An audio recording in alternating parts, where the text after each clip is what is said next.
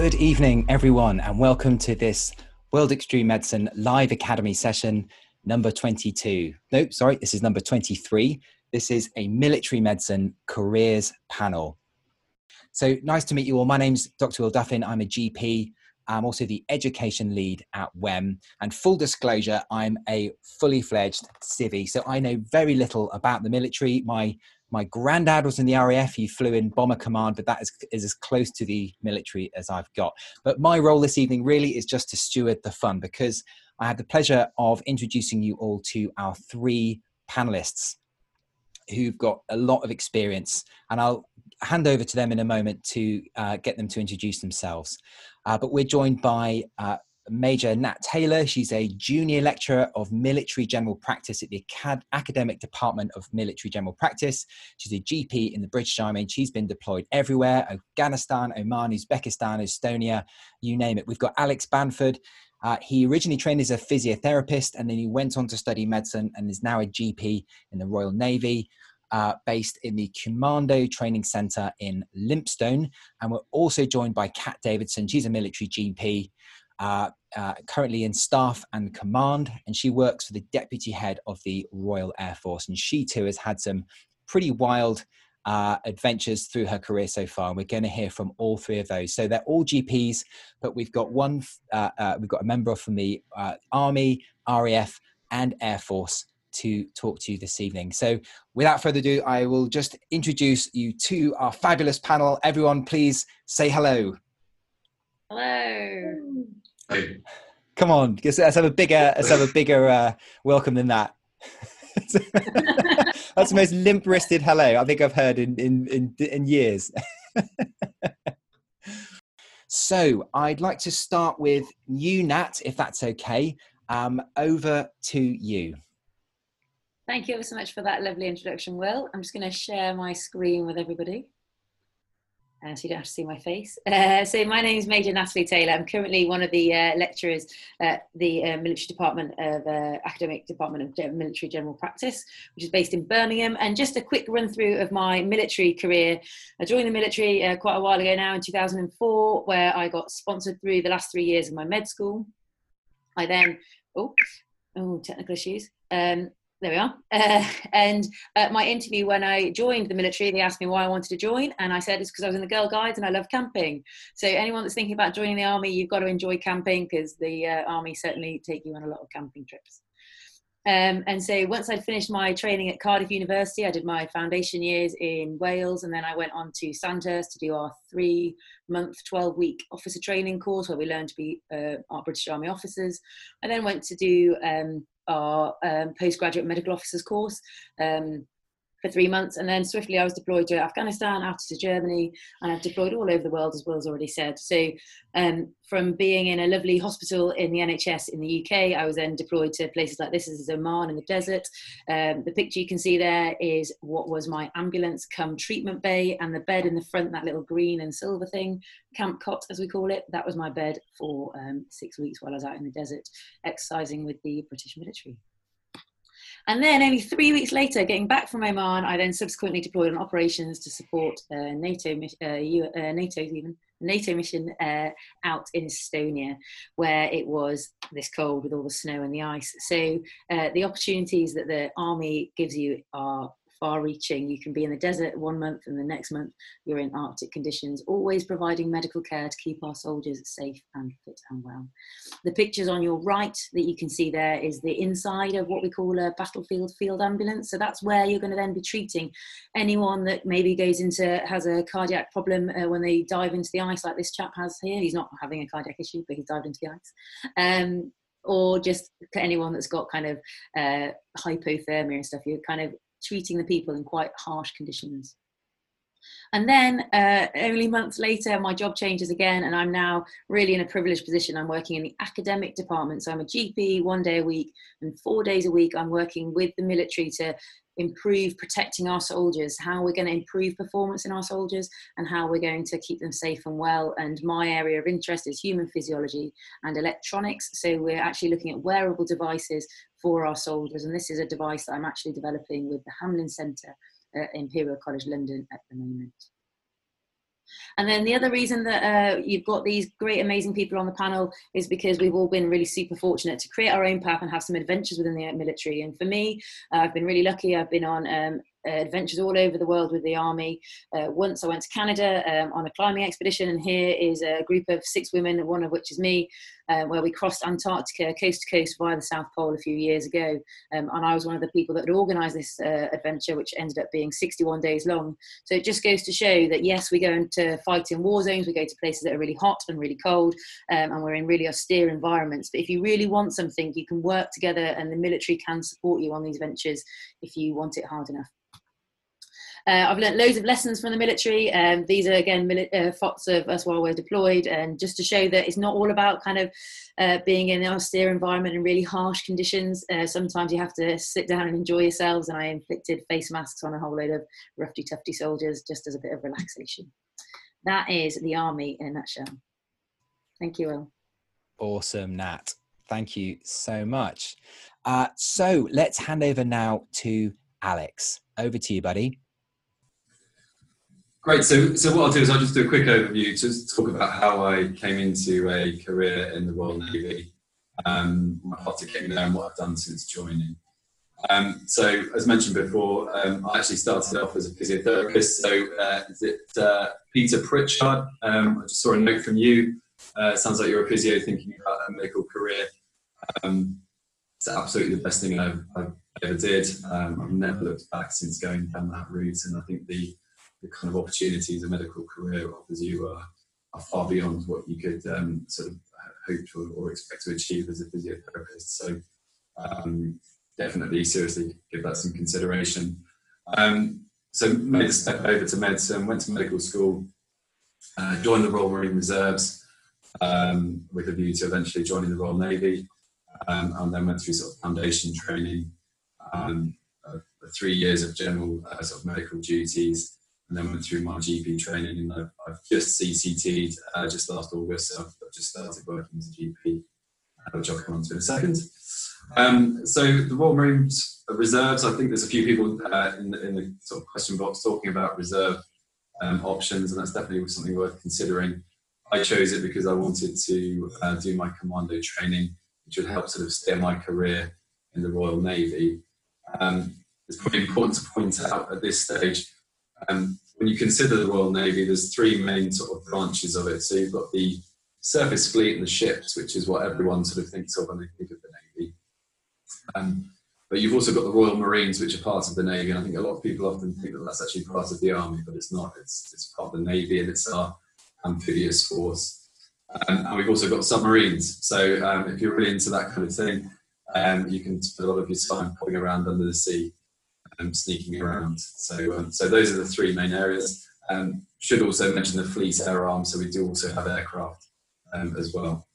Um, so after doing that, I've, i did my foundation training uh, with the Navy down in Plymouth at Derriford Hospital, which was a pretty standard um, uh, rotation through there. these are the commando values, the commando spirit that they try to instill in you when you do your sort of Royal Marine training, which is sort of relevant to the uh, that I'm working at the moment. And we can, can talk about that. Um, so once you've done your foundation training, you then go through the uh, Royal Naval College, which is based down in Dartmouth, which is a really beautiful area of South Devon. Um, I really enjoyed it after the sort of you know the stress of F1 and F2. Um, you know, getting paid to shine your shoes and iron a shirt actually is, is pretty great. Um, and I think most people probably agree that's it's not bad way to spend a few months. Um, after that, what happens in the military is you once you've done your foundation training, um, you actually then have a, a period of uh, what's called general duties, which is usually three years, um, where you're obviously trained up to sort of you know basic SHO standard, but are given quite a lot of responsibility um, to go off and do lots of things and work as a doctor um, for different sort of uh, parts of the military. So for me, that meant um, joining a Royal Marine Commando unit. Um, and I was responsible for this group of people here, which is uh, 40 Commando Royal Marines.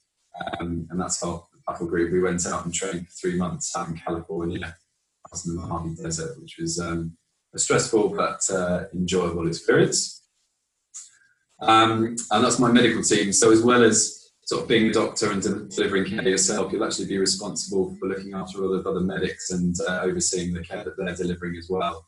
Um, so it's more than just sort of, you know, the, the, the, sort of basic doctor roles. Um, you also have a lot of sort of supervisory roles as well. Um, and you're responsible for writing reports and other bits of um, bits of work too. And it's actually really fun sort of uh, being part of a team like that. Um, I guess the sort of crowning uh, moment for me on my sort of doing those general duties was I was uh, doctor. I was selected to do the um, British Transamerica's expedition. So we were very fortunate, and uh, we, through the military and funded by the military, were able to um, ride motorbikes um, the length of the Pan American Highway. So um, all the way down from the bottom of Patagonia up through South America, Central America, up through North America, and, and this is us coming up through um, the Arctic Circle um, up towards Prudhoe Bay in northern Alaska. Um, so there were plenty of thrills and spells on the way. There, there were, of course, quite a lot of crashes. Um, usually in the military, your your majority of work is taken up as um, sort of dealing with primary care, um, but also we do get trained in sort of pre-hospital care and, and sort of managing emergencies um, at the roadside, as you can see here. Um, that's how we were sleeping most of the time. So again, probably it should probably be sort of comfortable with the idea of sleeping in relatively um, different places. Um, although I'm sure Kat can talk about the RAF and what their sleeping arrangements are normally like, uh, which tend to be a little bit more comfortable.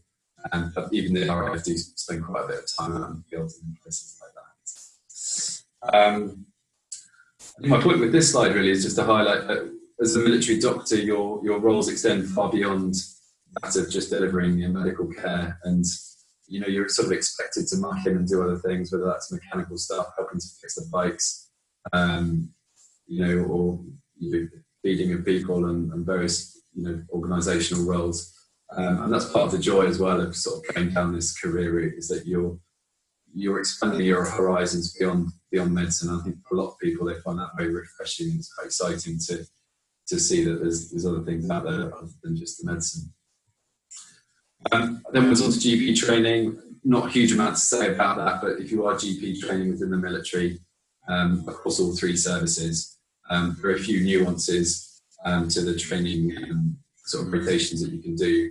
Um, some of which are now at the uh, Stanford Hall, which is the new Headley Court, which is the defence sort of rehabilitation centre um, so, so that's one option. Plus, there are other options within uh, uh, sort of the mental health and psychiatric part of the military as well. Um, I talked a little bit about ships. I've, I'm embarrassed to say I've only spent one day on a ship. So a lot of my work, as I said before, has been with the Royal Marines. But um, obviously, colleagues of mine have been away to sea, they've been travelling around the world um, and have had an incredible time. Um, personally, I find sort of ships, uh, you know, a little bit claustrophobic. You uh, I had ideas of sort of having a nice porthole and being able to look out to sea and have a nice time, but uh, you, you, do spend a lot of time inside uh, these enormous um, machines and, and, don't get a lot of time to uh, sun yourself on the deck, but um, still a great experience.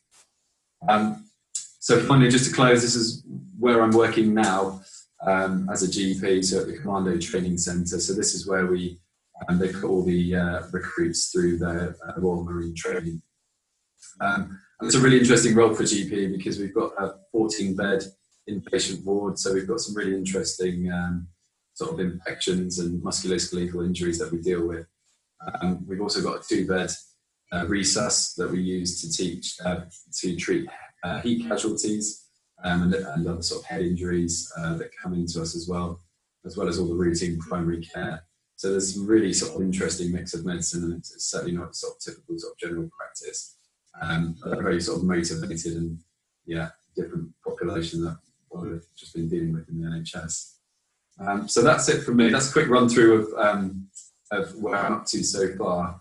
Um, I think everybody's career is, is, is, very, very different in the military. So, um, but uh, I think kind of the key is just to find your own path. And uh, I'm sure at the end we can take some questions um, about that. Back to you, Will. Uh, thanks very much, Alex. That was brilliant. I, re- I really like the idea of, uh, as you say, expanding your horizons beyond medicine. So we've heard uh, we've heard from Nat, who's in the army. We've just heard from Alex, who's in the navy, and next we're going to hear from Kat Davidson, who is representing the RAF. Kat, over to you. Thank you for the introduction. Um, my name is Kat Davison. Um, I'm a Royal Air Force GP. So I wanted to be a pilot and I went for pilot training, but I had no hand eye coordination. So I was sponsored through as a medical bursar. So I got two weeks in, I got two weeks up in Scotland to do some training, and then I was paid a bursary to cover my tuition fees. Then when I hit my third year, I was a cadet and I was sponsored through all my, all my medical training through university and then came out the other side post house officers jobs. So for us, we go to then to Royal Air Force College Cranwell, where we do basic officer training. We did um, eight weeks, and then we go and do general duty time. So whether you want to be an anaesthetist, a surgeon, a GP, any other, then you will go and spend time on a station, and you'll spend up to six months where you'll do courses in aviation medicine. You'll spend time to get to know a base, get to know how the military operates, and really teach you about being a doctor in the military. It's a great six months. I think I skied for three of those. Um, I did a bit of GP. Um, the aviation medicine was excellent. Went and spent time at the Centre of Aviation, Aviation Medicine, um, into the chamber, a broad spectrum of experience. And that then sets you up to then go back into your core training. So for me, it was GP. So in 2006 to 2009, I was a GP trainee, and I did that in the National Health Service and in the military. So if people are concerned that the qualification they get may not transfer to the NHS, it does. You're, you're exactly the same. So I did my GP training, I came out the other side, and I went to be a general doctor on a medical centre. I was in charge of stalls, pharmacy, medics, nurses. Was a real team. How you operate in the military as a team, you always become like, I'd probably call you a deputy practice manager or a junior partner, and you just look after clinical governance, you look after all the different parts of medicine, and you learn on the job. You will write reports on the juniors, you will give them training every week, and you look after your team. From there, I enjoyed it, but I really wanted to get out and about. So what I did is I did um, survival training. I went off for three weeks to the jungle, to Belize, and I learned how to survive in the jungle.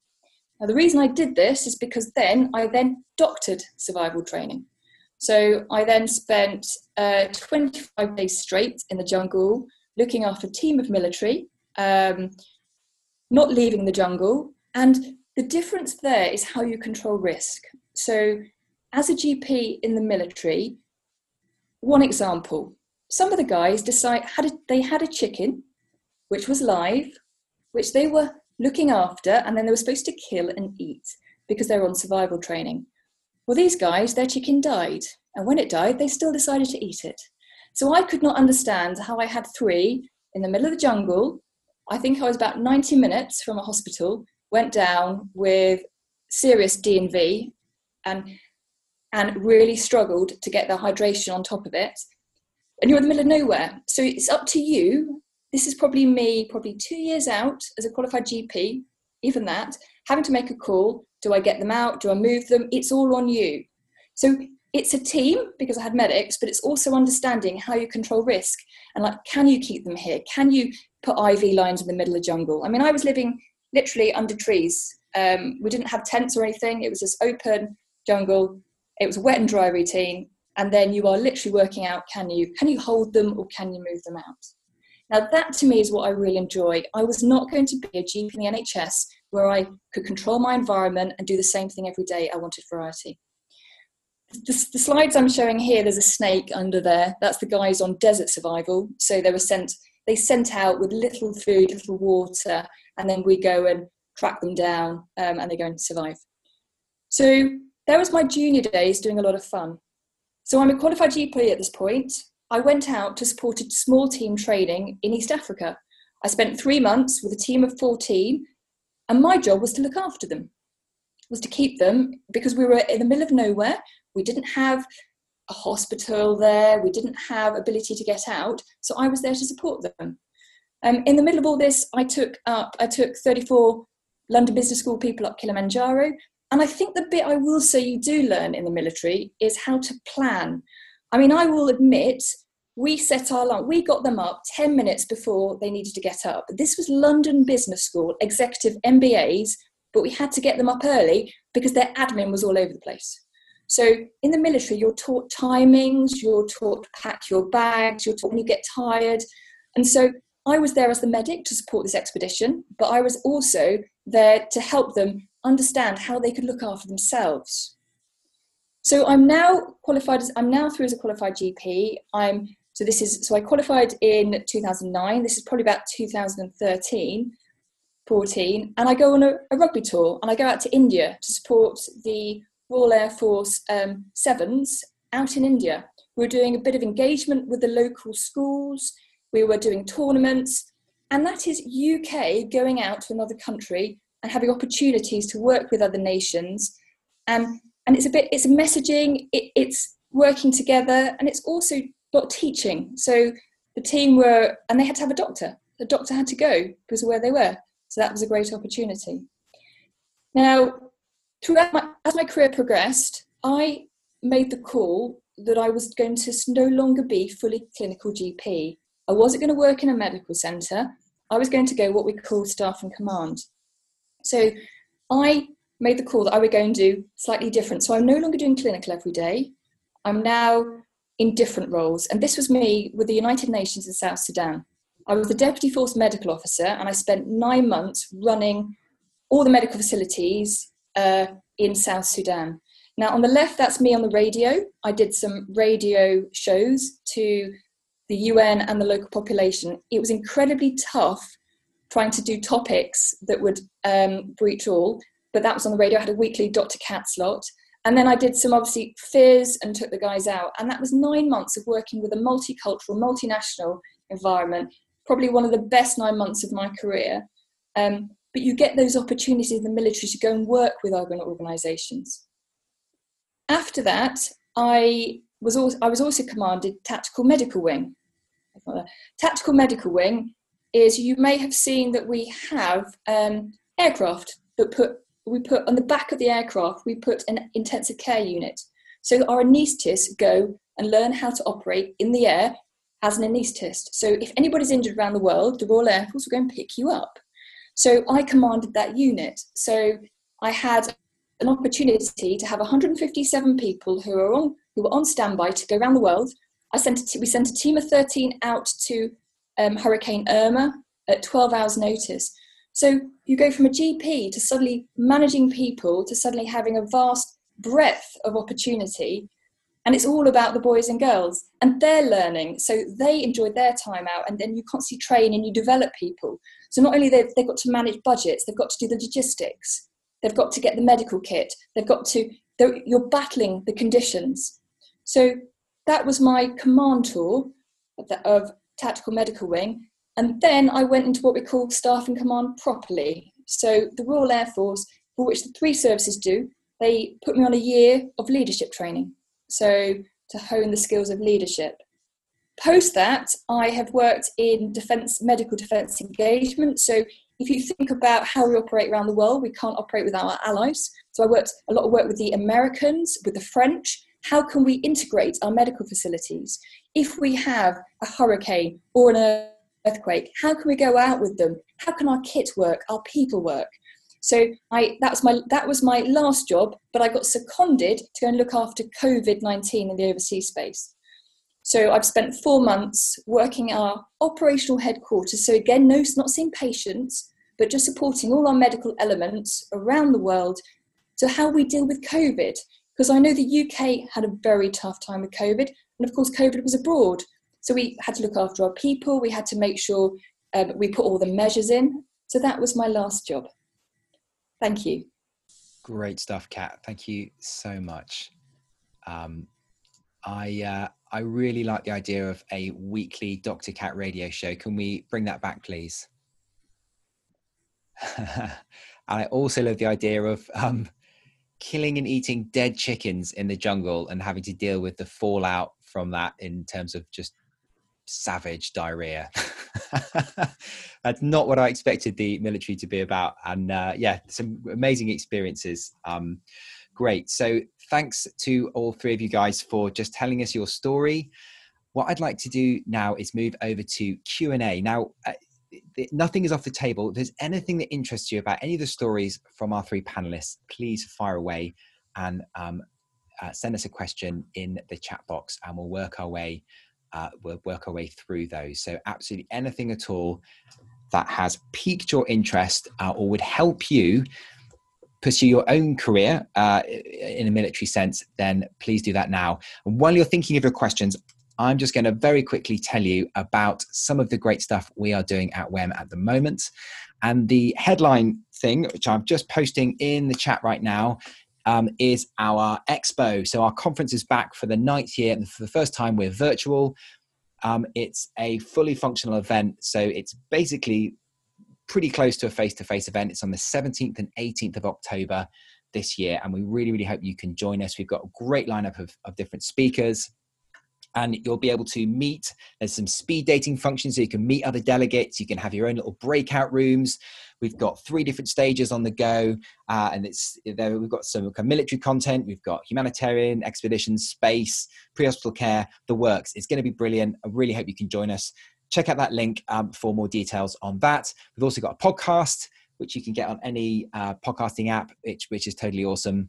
And there's the WEM Academy, which um, has got a great uh, range of free online content, uh, different videos, lots of inspiration from different um, different people in the world of extreme medicine. So please have a look at, at, at all of that. Great. So I've got a few questions here um, already. Now, I think what we'll do is start with some kind of generic questions for all of you, and then we'll. Um, I've got a few things I want to ask as well for for, for you for you individually. Um, let's start about uh, experiences and skills. So Charlotte Edens uh, made a really good point about what, in terms of getting into the army or indeed the navy or the air force, what kind of experiences and skills will really help you when you're actually at the point of applying? You know, when you when you want to kind of get into that world. Nat, you're nodding. Start us off. Um, so I can only speak for the army, obviously, because that's what I am. But I think the most important thing is that you go on the fam visit, so the familiarization visit. Uh, if you go to your local territory, uh, your local army, navy, RAF recruiting, uh, and just get on those visits because. Um, yes, you need to be able to be able to pass the physical fitness test, and you need to be able to do the aptitude test, and all of the tests that the military do to get in. But um, I think you need to really kind of have that experience of going and visiting a medical uh, military uh, unit really before you um, sign up on dotted line. And Alex, what's it like from a Navy point of view? Any anything you'd add to that? Yeah, I, I think similar um, similar points from me. I think you can never be too prepared for an application like that. And actually, um, like any job application, the more research you do, the more prepared you seem on the day, the more likely you are to be successful, even if you end up deciding it's not for you. So you just want to make sure you're in the best possible position to to be offered a job, and then you, know, take your time during that process to decide whether you actually want it or not. Mm. Um, and some people apply for uh, different services at the same time as well, so that's also something to consider. But definitely do your homework, do your background reading, educate yourself about it, and uh, there's no real reason why you, you shouldn't get through that initial application process. Uh, anything you'd add to that, Kat? I think everyone that works in medicine, or whatever your skill, actually does pretty good, pretty well at uh, going to the military because the skills, you know, delegation, um, prioritization, generally people do really well in the medical sphere because just what they've learned through their careers. And uh, another interesting point um, from um, Jason Willett, who wants to know how important fitness is, particularly as a medic. I mean, presumably you're more removed from the from frontline action, but are you still expected to have quite a high level of fitness um, uh, uh, going in. What, what, are all your thoughts on that? And you are all in very inc- incredibly fit people, but how much of a prerequisite is is that? I think you've all got there's the basic fitness test, and which varies depending on which whether you join the RAF, the Navy, or the Army. The Army being the hardest one, of course. Um, so uh, if you're not into your fears, join the RAF. Uh, joking, joking. Uh, but there is Kat's on mute, so she can't like tell me. Only a matter of time before some yeah. inter forces banter was going to start. I think yeah, uh, but but yeah. so yes, you have to be a basic fitness. But what I say to my medics, so the people um, that are the closest to the action, is that ultimately they need to be able to uh, carry the weight that the guys carry when they're fighting, and then if something goes wrong and there's someone injured, they need to be able to get to them fast, and then also be in a good enough condition to treat them. So you know how when we get a crash bleep in the hospital, you don't run to it because nobody wants to be out of breath when they start CPR. The same is true on the battlefield. So that you don't have to be super fit, and there are people that you'll see that aren't that fit, but you definitely want to be starting young and fit. Um, Alice Palmer's asking for advice to the medical student. She can't decide between the army or the air force. Are there any major differences? Uh, Nat has said obviously the army. Kat, uh, uh, any um, any comeback to to that? Why should Alice perhaps choose the air force instead? So I'm going to argue probably all the opportunities are the same to a point across all three services. Um, yeah, there is a consider- consideration the army digs in and we check in. Um, but I think if you're interested in space, aviation, medicine, uh, future, um, that's where we sit. We're very technical focused um, organisation. So space is definitely taking off. Um, we've got people in the States on PhDs looking at space. Uh, if you want to do something like that, it's the Royal Air Force. And you've mentioned something in your bio about aviation medicine. Can you just tell us briefly what that is? That's presumably yeah, fairly unique to the Air Force. Yeah, it is. It's because, in effect, we have a lot of pilots, and they obviously different aircraft types, um, different ergonomic issues, different um, crew resource management, so how they operate together, different the physiology of being being uh, at height, and so therefore, when you transport a patient back uh, I mean, you're flying at 33,000 feet, but you're pressurized to 8,000. That has effects on the body. So we do a lot of how the body is affected in flight. Sounds pretty cool. Okie doke. Um, a question for all of you guys. Will Will McClune would like to know about how the opportunities for military doctors in the reserves compare to full time roles. Alex. Good question. Um, I mean, I'm not sure if I'm the best place to answer this, but my experience is that um, actually the the, um, the, opportunities for reservist doctors are very good. Um, maybe sometimes a bit too good for the regulars, you know, to get on board with. Um, and actually, uh, you, you, know, frequently hear of reservist doctors um, getting away on, on operations. Certainly, they're um, entitled to their fair share of adventurous training as well. So. Um, depending again on on um, which service you're joining up. I know probably a bit more actually funny enough about Army Reserves, but uh, certainly Navy as well, you, you, can get away quite a bit. The other two are probably better to answer their their services. Yeah, um, let's hear from let's hear from you, Nat. Sorry, as I say, Alex, you're completely right. Um, in the army, uh, because there has been we've been quite short of GPs in the regulars for a while. We're now doing much better, but there is um, like a rotation, and the, the reservists they just put their hand up and say, I want to go to Afghanistan for these months, and then they get sent to Afghanistan. So they can pick and choose the rotations that suit their career and their time out um, easily. And then if you're looking at secondary care again, um, there are less opportunities because there's less opportunities for secondary care generally where we are in the military at the moment and how deployed our hospitals are. Mm.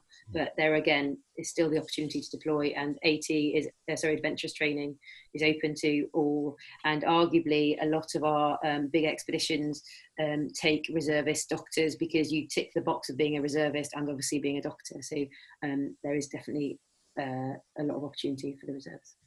I said, Nat, you just mentioned something called adventurous training there. So that that's a thing. Tell tell us more about that. Well, we can all talk about adventurous training, definitely. But um, so that's uh, the way that the military stresses people in a controlled environment. So we all know about challenging ourselves and stretching our uh, resilience. So um, in a controlled manner, we do things that are adventurous. So as simple as going hill walking or climbing. Our soldiers are all exposed to this, and we run courses to get people qualified. Um, we've all been lucky enough to get certain qualifications. So, for example, I'm a civilian qualified mountain leader, and as a result, uh, we can take people out. Um, and climb mountains and whatnot. And I'm working on my mountaineering ones at present. Um, and then when we go and do expeditions, so, so, these expeditions that you've seen and heard about, they're classed as, as adventurous training. And so uh, we can go out on those as military people. And we just so happen to be doctors. There was um, a question by somebody about do physiotherapists go on these expeditions? Loads of medical people go on them. We don't necessarily choose people per se because they're a physiotherapist or because they're a doctor. Often the skill set is just as a result, just so happens coincidence. It really depends on the med planning. Arguably, I'd say a physio is way more useful than a doctor in certain circumstances, like when I go skiing, a physio is way better. Have you been doing some adventurous training, Kat? I, uh, I've not. Do you know what? No, because of the time. I've not had the time to but um, the opportunities are definitely there, especially the reserves. Absolutely, they get the opportunities just like the regulars. Yeah, brilliant, brilliant. Okay, question for you, Kat. Uh, Joe Leslie would like to know specifically about uh, nursing officers in the RAF. Do they have similar opportunities to doctors? Absolutely. So um, generally, we as a we have nursing across the board. We have nursing in all ranks. We have nursing officers and they um, they start generally they'll do their clinical and then they get to a certain stage and they move pretty much into management. But yep we send nurses to cover on our big operations. We can send nurses out to cover expeditions small teams. It's the skill set that they bring um, and it's the same with paramedics as well. Independent practitioners we will use as independent and we may do remote supervision. Um, so the opportunities are all there Fantastic. A great question is just coming from Connor Maxwell. Thanks, Connor. About secondary care training programs in the military. And perhaps Nat and Alex, you could speak to this. I know we're all GPs, but what, you know, how diverse is the military in terms of other specialties, uh, routes that you can you can follow in, in a career pathway? Yeah, so um, I'll speak on behalf of the Navy. So um, there are absolutely secondary care opportunities available, and usually what will happen is um, you do your foundational house of years first, and then everybody goes on and does the um, two or one, two or three years of general duties, um, where you kind of go away and have fun and get your sort of military experience, and then after that, that's when you tend to specialise. So those that do want to go into secondary care, there, there are opportunities. They do differ slightly between the different services. Um, we'd say common themes are um, specialties like anaesthetics, very popular, um, uh, emergency medicine, uh, plenty of those. Um, although, uh, funnily enough, within the military, they're actually very competitive specialties. So, um, uh, you know, contrary to uh, to the NHS, um, orthopedics, you know, plastics, um, and I'm sure there's a few other sort of you know general surgery, vascular surgery. So the, the opportunities are there, but you sort of need to be in the right place at the right time in order to get those numbers because there's, there's not huge numbers of those specialties available. I'm sure yeah. will add to that with her experience. But it's the same in the NHS, isn't it? A lot of these um, tertiary style specialties are very competitive wherever you, you train. But is that more the case, perhaps in the in the navy or the army? Is it, is it even more competitive? Yeah, well, you're right. Um, they are competitive. So, you know, anaesthetics is competitive in the NHS, it's competitive in the military. Um, the main thing to be aware of is that um, the military benchmark really high. So often we have everyone will benchmark uh, well, truly well above the, the the minimum standard and then they take the top person so if they've only got one slot and all four of you are amazing candidates you would normally get a number in the NHS, but you won't get it in the military. So that's just the thing. It doesn't mean don't apply because you should definitely apply because you've got to be in it to win it. And as Alex says, um, sometimes you might have one ENT slot and then there's not going to be another one for two years because we don't need one that, that often. Um, or you might be in the army and the only neurosurgical job is in the navy. You can swap um, cap badges, as we say, so you could transfer across to the RAF or navy or army as well. Um, but again, nothing's easy. But if you want something bad enough, you're going to make it happen, aren't you? Absolutely. So hopefully, Tansy, that's answered your question about um, uh, different things, how competitive they are with it with the military route.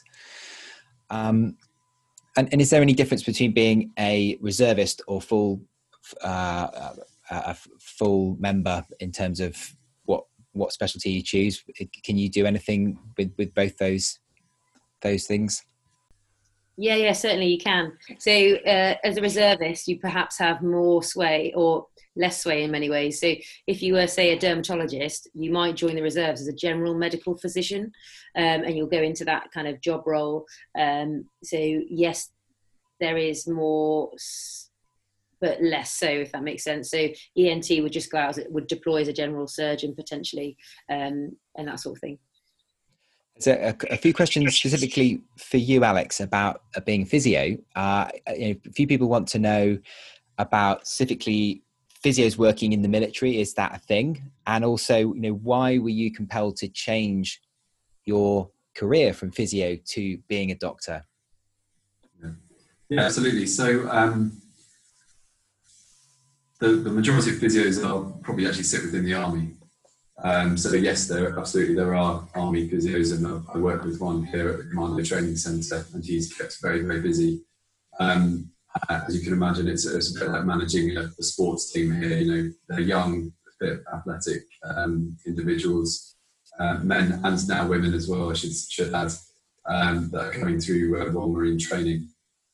Um, so there's there's a huge amount uh, for them to do, and they're, they're, kept very busy. So if they, if you like your sort of um, musculoskeletal work um, as a physiotherapist, then I'd, say doing that through the army is probably the best bet. Um, why did I transfer? Um, I think um, this was some years ago now. So I, I started, I, I, left physiotherapy in 2007, so it's quite a while ago.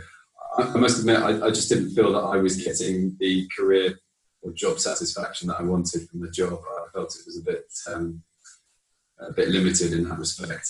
Um, and you know, I have to say, since going into medicine, it's just opened up so many doors and opportunities um, that I never would have had as a physiotherapist. So. Um, not not to downplay the role of a physiotherapist because it's still fantastic and a you know, very important job, but I do think that as a you know as a doctor, there are far more options available to you. Yeah, I bet there's lots of aches and sprains uh, in, in the military. I bet there's plenty of work for you as a physio. Alex, you've done Royal Marine Commando training. Is that as nails as people say it is? What's it like?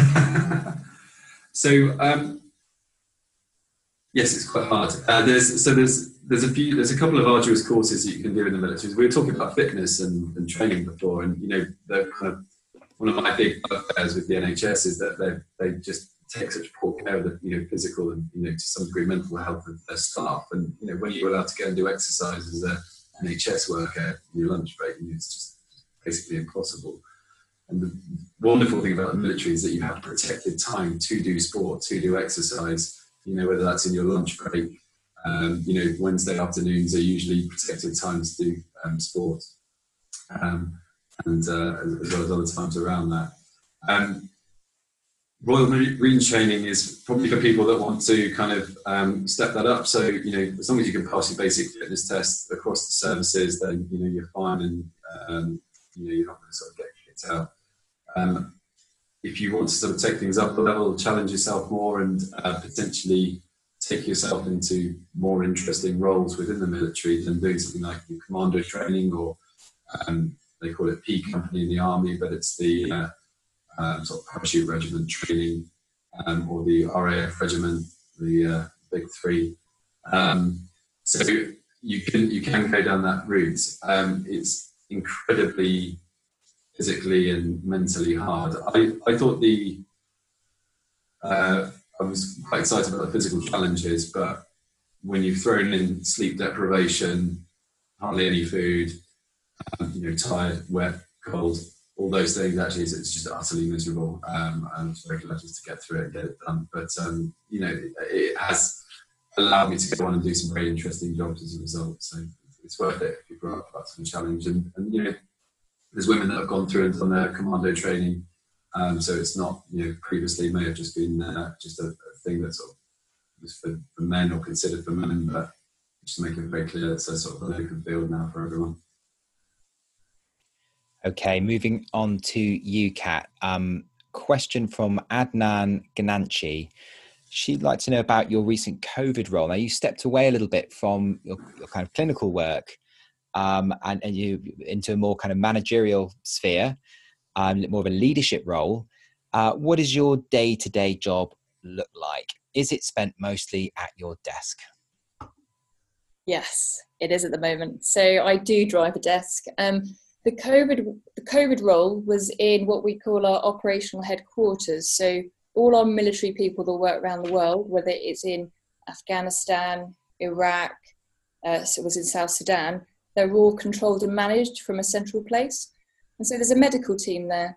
And so we were looking at it from COVID. So every time the government brought new policy things in, we had to make sure we were doing that abroad.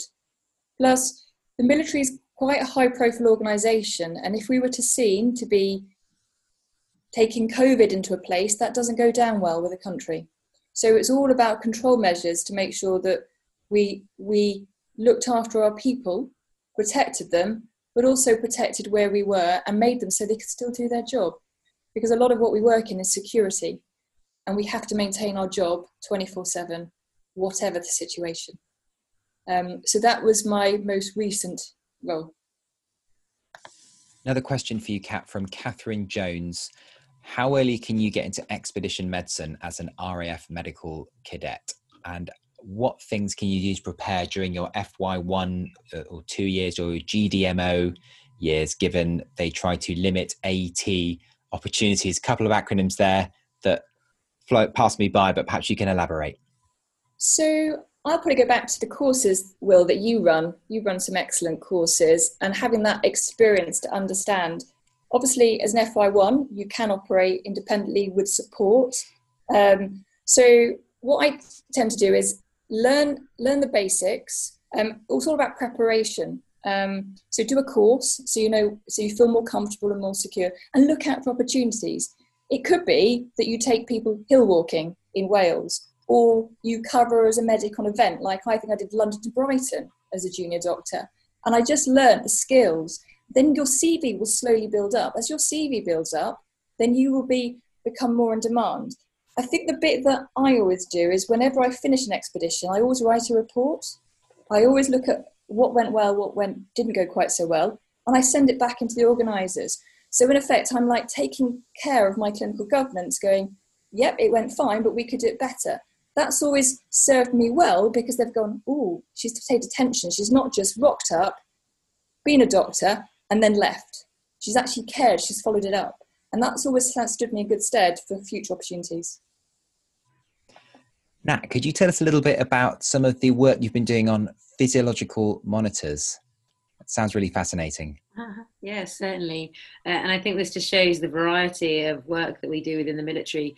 So uh, we're looking at whether wearable, I'm currently doing a COVID project actually, looking at COVID and whether we can use wearable technology to detect asymptomatic COVID patients because of the way the military works. In our basic training, you saw that picture Alex showed of the Commando Training Centre. You can't do social distancing when you're trying to train people to fight. Um, so that's uh, one of the uh, projects I'm currently running, and then we're also looking at um, how um, the body is affected by heat, and is there a way that physiological monitoring can detect a raise in um, your core temperature early, so that we don't get any heat, so we can reduce heat casualties even further than we already have. And then the other one we're looking at, I'm looking at, is energy expenditure up at high altitude. I'm very fortunate. I'm going off to, fingers crossed. Um, it's been postponed to next year off to Broad Peak, um, which is one of the 8,000 meter peaks in Pakistan, to look at the effects of high altitude and energy expenditure on our service personnel as well. So, unfortunately, Nat's Broad Peak expedition has been shelved because of COVID, but you are working on a different project in Oman instead. Tell us a little bit about that. Oh, thank you for letting me plug it. so I'm taking, and the other thing that um, I'm doing is I'm taking a two month, well, a 50 day career break. So, um, yes, the military, we work long hours, you do lots of time away from home and things, but there is policy and you can apply to have time out of work as you can in the NHS. So I'm taking 50 days off uh, starting in November, COVID allowing, and I'm going to cross Oman on foot and sea kayak in a straight line. My um, colleague from Oman uh, has just drawn a straight line through her own country, um, and we're allowed five kilometres either side of this line to inspire 11 to 14 year olds to get outdoors safely post COVID, to encourage them to take on challenges and to face um, challenges so they can build resilience. Something that I learned through Girl Guiding, um, and it's called Yalago. You can check, follow us on Instagram, Yalago underscore 2020, uh, and um, we're setting up a Girl Guiding badge to encourage the kids to like follow us and take on their own challenges uh, while we're out in MI. Oh, that is super cool, uh, Nat. Yeah, keep us posted on that. We'd love to know how that how that goes. Um, great. Now I've got a I've got a question for all of you guys. Now this is a genius question from Maddie Lilly. Thanks, Maddie.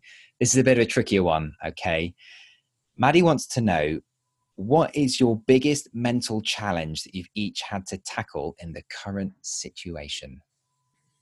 So perhaps this is a bit more about mindset a little bit about perhaps has the military prepared you well to to to deal with the uncertainty and the, the change and the uh, the challenges around a, a global pandemic. Um, what are your thoughts on that?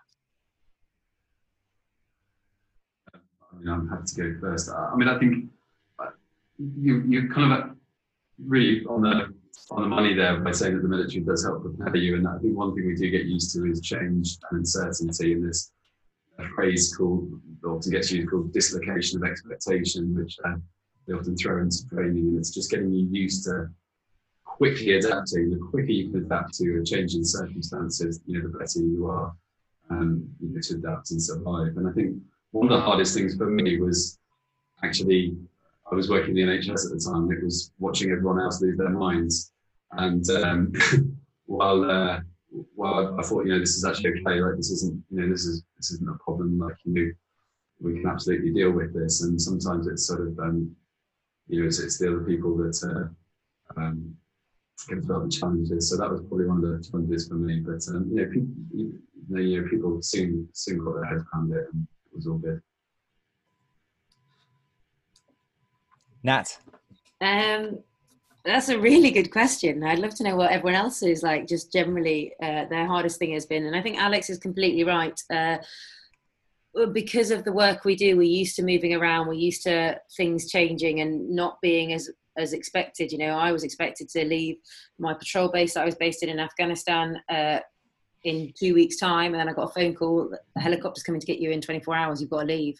Um, just it was just because of how things were, and that was what had had to happen. And you know, the people that I'd been living with and uh, supporting and everything for four months, all of a sudden, I was just being left. I was leaving them the next day, and I was never going to speak to them again, um, like as in easily. Mm. Um, so then like you put that into context then you come and a pandemic comes along and it's very different and for me i think the hardest thing i found was um, similar to Alex, like watching everybody lose their mind, just getting really frustrated with the media of how they were like portraying this as like this is like being in on operations. You're like being a soldier, and I totally now on re- like reflection get that that is what people were experiencing. Obviously, for us, I was like, that's really you know not what's happening um, and will and i we've had lots of uh, chats about mindfulness and it just kind of made me reflect more and remember that everyone's experience is their experience and you have to really respect how people are feeling of course, uh, worth mentioning Nat that you're, you know, mindfulness something you're very um, uh, interested in. You're also a yoga instructor, is that right? Yeah, so one of actually my coping mechanisms was I did a twice weekly yoga class on Zoom for uh, uh, like colleagues and friends around the UK, and that was one of my actual ways of kind of dealing with uh, the pandemic was to try and offer structure to people. I think that's one observation I've made about the, the three of you is you're all very entrepreneurial, you're all you know, real polymaths, you're all doing lots of uh, of other things outside of just being military docs. And um, uh, Nat, uh, sorry, Kat, you're you, you you're involved with medical startup businesses and property investing. Yes, because a military career, I'm going to say, is great, but I think probably like the other two, they can probably count how many birthdays they've missed, how many Christmases they've missed, how many times they've been away. Um, you don't, to a point, I will say, control your life. If the military says go, you go. So I think there comes to a point in life when you go, I want to look at some other things and do something different. So I'm doing it because I want to be able to give back. So I want to, at some point, leave the military and go and work for an NGO or go and do something completely different, but not have to rely on the on the money. So that's why I look at it. But I think going back to your question about um, the military and, and, and, working, I think everybody who's, who's worked across the board in medicine, we're very good at dealing with uncertainty. And it's watching our colleagues in the military struggle with uncertainty that's been very interesting. Because I think the military is used to be able to control its threat.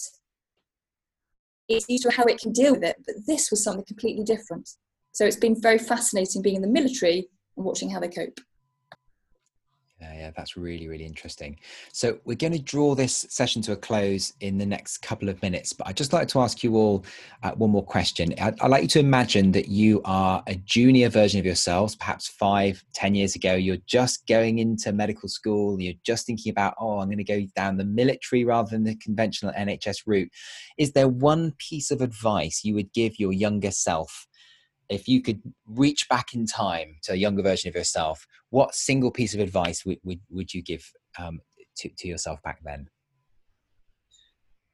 Alex, you can start.